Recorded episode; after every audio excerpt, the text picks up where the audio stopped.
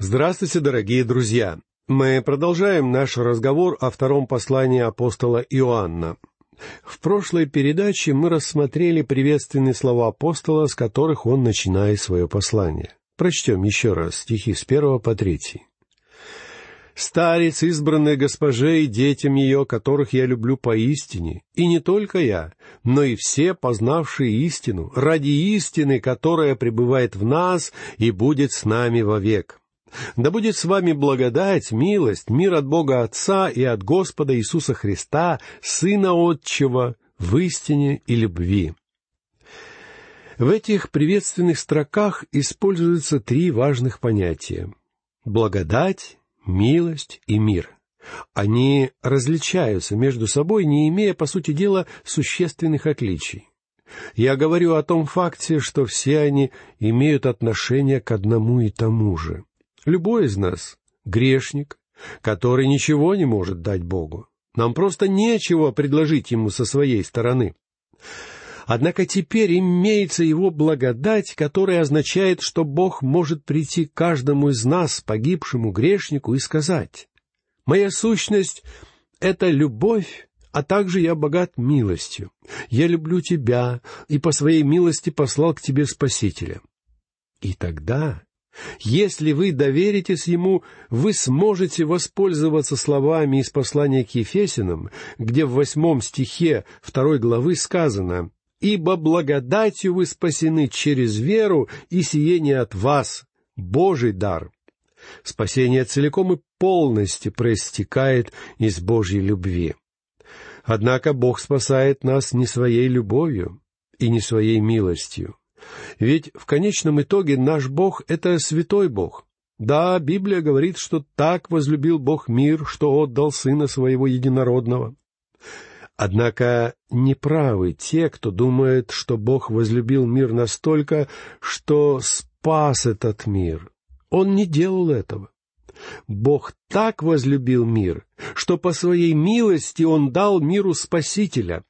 И теперь Он может спасти мир посредством своей благодати. Но здесь также есть нечто, что нам с вами очень важно увидеть и осознать. Спасение является не только выражением любви Бога, но также оно является выражением Его справедливости и праведности. Мы не только нуждаемся в словах о том, что Бог так возлюбил мир, что отдал Сына Своего Единородного, мы также нуждаемся в словах из 26 стиха 3 главы послания к римлянам. Во время долготерпения Божия, к показанию правды Его в настоящее время, явится Он праведным и оправдывающим верующего в Иисуса. Для того, чтобы оправдать вас, когда вы доверились Христу, Бог должен был проявить праведность, святость и справедливость. Он не мог просто открыть потайную дверь на небеса и тайно впустить вас под покровом темноты. Мы с вами не годимся для жизни на небесах. Мы по природе своей находимся во вражде с Богом. Мы не имеем никакого общения с Ним. Наша связь с Ним и наше общение с Ним оборвались в Эдемском саду. Однако именно Он взял на себя труд по восстановлению этой связи. И поскольку он должен быть праведным и справедливым, его милость дала нам Спасителя, что было сделано исключительно из-за его любви к нам. Он может сделать это и при этом сохранить свою праведность, чтобы явиться праведным и оправдывающим верующего в Иисуса. Вот почему теперь Иоанн может написать в своем приветствии такие слова «Да будет с вами благодать, милость и мир». Благодатью Бог спасает нас. Милость — это милость, обеспеченная Спасителем. А мир — это превышающий всякое разумение мир Божий, который будет соблюдать ваше сердце, когда вы имеете милость и благодать. И все это происходит благодаря истине, которая пребывает в нас и будет с нами вовек. Вы должны знать, что эти великие истины останутся неизменными всегда. Бог не передумает и не скажет нам завтра. Мне кажется, что мне пора начать действовать по-другому. Мир изменился, а потому я тоже должен измениться.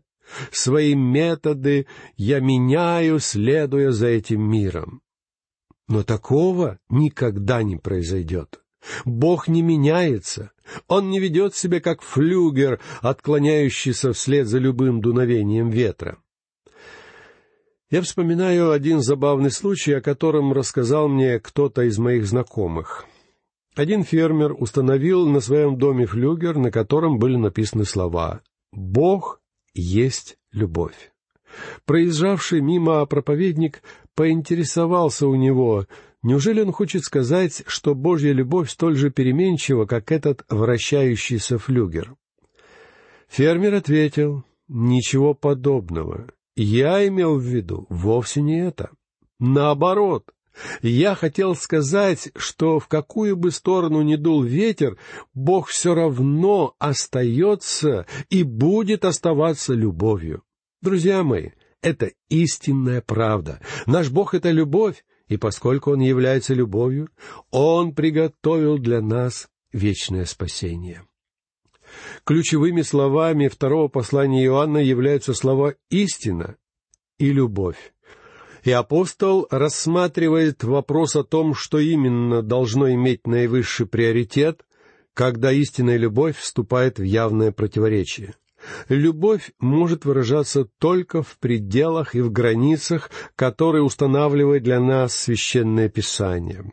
Есть люди, которые пишут мне, укоряя меня за то, что я излишне догматичен в своем учении.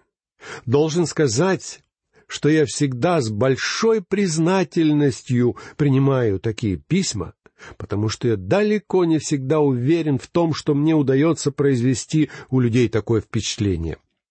Однако мне очень хочется, чтобы меня характеризовало именно это. Поэтому, когда я преподаю Слово Бога, я говорю о нем крайне догматично.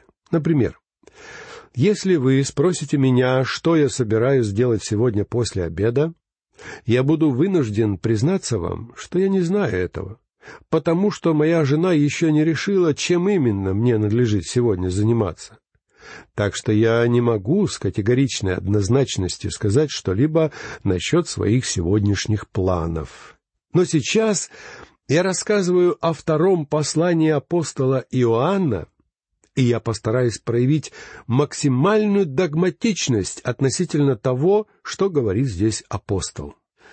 А мы двигаемся дальше и читаем четвертый стих, где Иоанн пишет.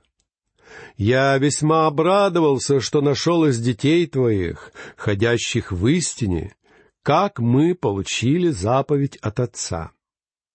Как мы с вами уже говорили, существует различия в мнениях касательно того, как следует понимать фразу «избранная госпожа». Греческое слово «избранная» вполне могло быть именем какой-то конкретной женщины в той церкви. Но точно так же под этим словом Иоанн мог иметь в виду саму поместную церковь. В этом случае детьми он мог называть либо реальных детей от этой конкретной женщины, либо членов поместной церкви. Я думаю, что возможен любой из этих вариантов, и, скорее всего, здесь имеется в виду они оба. И он говорит, что он весьма обрадовался, найдя этих детей, ходящими в истине, согласно заповеди Отца. Хождение в истине относится к стилю жизни верующего человека и подразумевает пребывание в повиновении заповедям Небесного Отца. На мой взгляд, просто удивительно иметь детей, которые ходят в истине и поступают по ней, как и заповедал Отец. Заповедь Отца состоит в том, чтобы мы ходили в свете, ибо Он сам является светом. А это значит, что Он требует, чтобы наши жизни строились в соответствии со Словом Бога. Далее пятый стих. «И ныне прошу тебя, госпожа, не как новую заповедь, предписывая тебе, но ту, которую имеем от начала, чтобы мы любили друг друга. Упоминаемое здесь начало относится к началу служения Христа в его земном воплощении. В Священном Писании мы встречаем три различных начала, два из которых уже хорошо знакомы нам. Первое из них мы находим в самом первом стихе книги «Бытие», где сказано «В начале сотворил Бог небо и землю». Это начало не имеет точной датировки. Мы не знаем, когда именно Бог сотворил эти небеса, эту землю.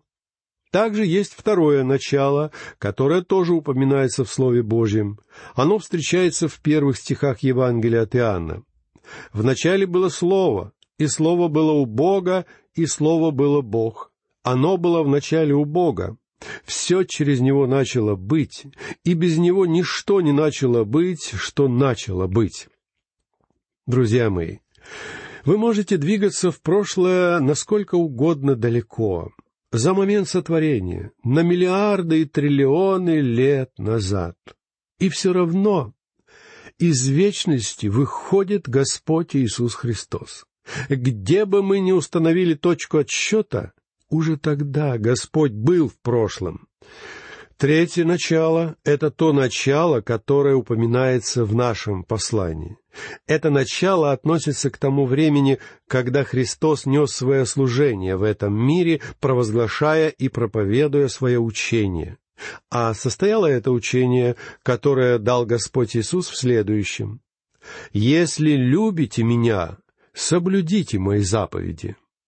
Иисус сказал, как мы читаем в 35 стихе 13 главы Евангелия от Иоанна, «Потому узнают все, что вы мои ученики, если будете иметь любовь между собою». Он не сказал, что в нас будут видеть его учеников только потому, что мы принадлежим к фундаментальным и консервативным церквям. Он говорит, что нас будет отличать то, что мы имеем любовь между собою. Иоанн утверждает, что это является заповедью, которую мы имеем от самого начала. И здесь, во втором послании, мы видим практическое воплощение этой заповеди, а именно хождение в истине и любовь друг к другу. Но я опять напомню вам, что мы говорим здесь о любви к другим верующим. Это то равновесие, которое так необходимо нам в церкви сегодня. В противном случае в церкви будет существовать явный перекос. Одна из крайностей — это когда в своих церквях мы идем на поводу слезливой сентиментальности. Вокруг нас слышится немало сентиментального, но я не побоюсь этого слова. Вздора, когда верующие твердят «О, как мы любим друг друга! О, как мы верим в любовь и исповедуем ее!» и многое тому подобное. Но задумайтесь, друзья мои, уверены ли вы в том, что вы действительно поступаете поистине? Действительно ли вы ходите в знании Слова Бога? Все апостолы подчеркивали тот факт, что мы должны ходить и поступать по любви. Друзья мои, это чрезвычайно важно в эти дни, в которые нам приходится жить. Чудесно, если вы принадлежите к кругу фундаментальных верующих, и я весьма надеюсь на это, но я также надеюсь, что вы ходите в любви, потому что на самом деле вы не можете быть фундаментальным верующим, если у вас нет этой любви. Объективными полюсами христианской веры и христианской жизни являются истина и любовь. В своем послании апостол Иоанн обращает основное внимание на любовь, но он также говорит – что любовь предназначена для братьев, для верующих, то есть для тех людей, которые пребывают во Христе. Он сказал, «Дети мои, сие пишу вам, чтобы вы любили друг друга». Здесь имеется в виду любовь между верующими. И я должен сказать, что мне не совсем понятна эта современная идея просто обесценивающая христианскую любовь, когда утверждается, что мы должны любить всех людей без исключения. Дело в том, что даже когда произносятся подобные заявления, вы все равно не можете любить всех. Ибо сделать это попросту невозможно. В этом мире есть слишком много людей, любить которых невозможно. Многие из нас являются как раз такими труднолюбимыми верующими. И как результат находится немало тех, которые не любят нас. Но Бог любит этот мир. Мы не стоим Его любви, но Бог все равно любит нас. Самое важное состоит в том, что Он дает верующим заповедь взять это Евангелие и донести его до мира. Именно так мы с вами можем продемонстрировать нашу любовь и заботу, если вы хотите называть это таким образом. Мы должны взять Евангелие и донести его до погибших, потому что Бог любит их. И уже после того, как мы донесем до них евангельскую весть, в наших сердцах зародится любовь к тем, кто на самом деле являются нашими врагами. Самое важное состоит в том, что мы увидели, что Бог является любовью, и это его главная черта. Именно его любовь обеспечила нам Спасителя. Однако истина также весьма важна, и вы не можете ставить любовь выше истины, потому что, делая это, вы фактически поступаете с истиной и жертвуете ей. Именно на этом акцентирует внимание апостол Иоанн в своем втором послании. Далее прочтем шестой стих. «Любовь же состоит в том, чтобы мы поступали по заповедям Его». Это та заповедь, которую вы слышали от начала, чтобы поступали по ней. Друзья мои, так что же такое любовь? Любовь — это когда мы поступаем по Его заповедям. Господь сказал, «Если любите Меня, соблюдите Мои заповеди». Это еще одна формулировка той же самой истины. Заповеди нашего Господа — это нечто большее, чем всем известные десять заповедей. Знаменитые десять заповедей являются основанием для существования общества и фактически являются основанием всей цивилизации. Однако христиане призваны жить на гораздо более возвышенном уровне, когда они обязаны производить в своей жизни любовь, радость, мир, долготерпение и прочие качества с помощью Святого Духа. Ибо все эти черты являются плодом Святого Духа.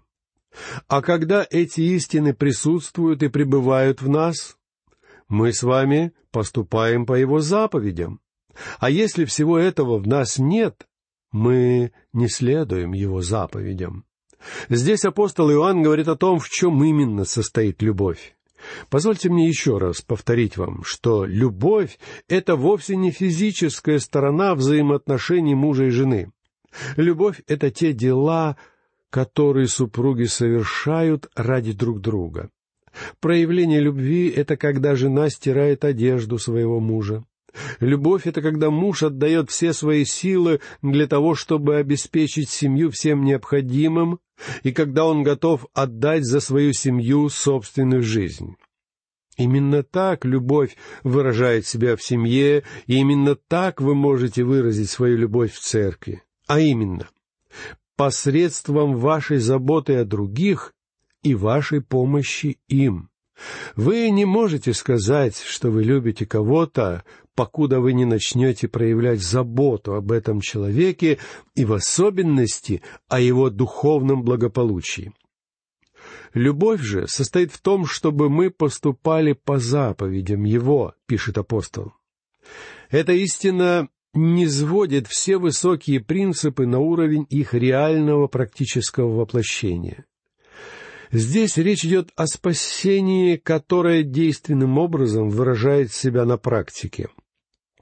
Вы должны вспомнить, что все новозаветные авторы, такие как апостол Иоанн, апостол Павел и прочие апостолы, обращались к людям, жившим в римском мире. Во времена апостола Павла императором Рима был кровожадный Нерон. Иоанн был свидетелем того, как сменявшие друг друга императоры гнали и преследовали христиан. Начиная с императора Тита, преследования верующих стали весьма и весьма жестокими. Римский мир был суровым и жестоким миром, миром, который был пропитан язычеством до самого своего основания. И тем не менее, в этой империи находились люди, которые жили в языческих римских городах, путешествовали по римским дорогам, были частью того общества и, тем не менее, поступали по Божьим заповедям. Они переносили Евангелие Божьей любви в сферу обыденной жизни. И именно этого так отчаянно не хватает нам всем сегодня, в наши дни. Это и было той заповедью, которая звучала от начала, чтобы христиане поступали по ней. Фактически, Иоанн говорит здесь, эта истина не предназначена для того, чтобы лежать и собирать пыль на полке. Вы слышали ее от самого начала. Господь Иисус учил этому. И теперь давайте приступим к тому, чтобы воплотить все это в нашей жизни, Давайте проявим эту любовь в отношении окружающих нас людей. То есть вся жизнь верующего должна стать воплощением учения Христа. Однако здесь перед нами опять предстает уже знакомая дилемма, которая состоит в борьбе двух полярных противоположностей. На одном конце этого спектра находится любовь, в то время как на другом его конце мы видим истину. И несколько далее Иоанн опять дает нам свое предостережение. Прочтем стихи с девятого по одиннадцатый. «Всякий, приступающий учение Христова и не пребывающий в нем, не имеет Бога. Пребывающий в учении Христовом имеет и Отца, и Сына. Кто приходит к вам и не приносит всего учения, того не принимайте в дом и не приветствуйте его, ибо приветствующий его участвует в злых делах его». Самая главная мысль второго послания Иоанна — это что истина обязана облекаться в осязаемую и видимую форму, выражаясь в нашей любви к братьям. Но не все люди являются нашими братьями. Поэтому мы должны быть рассудительными в наших отношениях с ними. Друзья мои, сегодня мы должны быть крайне осторожны с обеими крайностями этого широкого диапазона проявления веры. Давайте помнить об этом, следуя тому, что говорит нам апостол Иоанн. Этой мыслью я хочу завершить сегодняшнее исследование. Я прощаюсь с вами всего вам доброго. До новых встреч.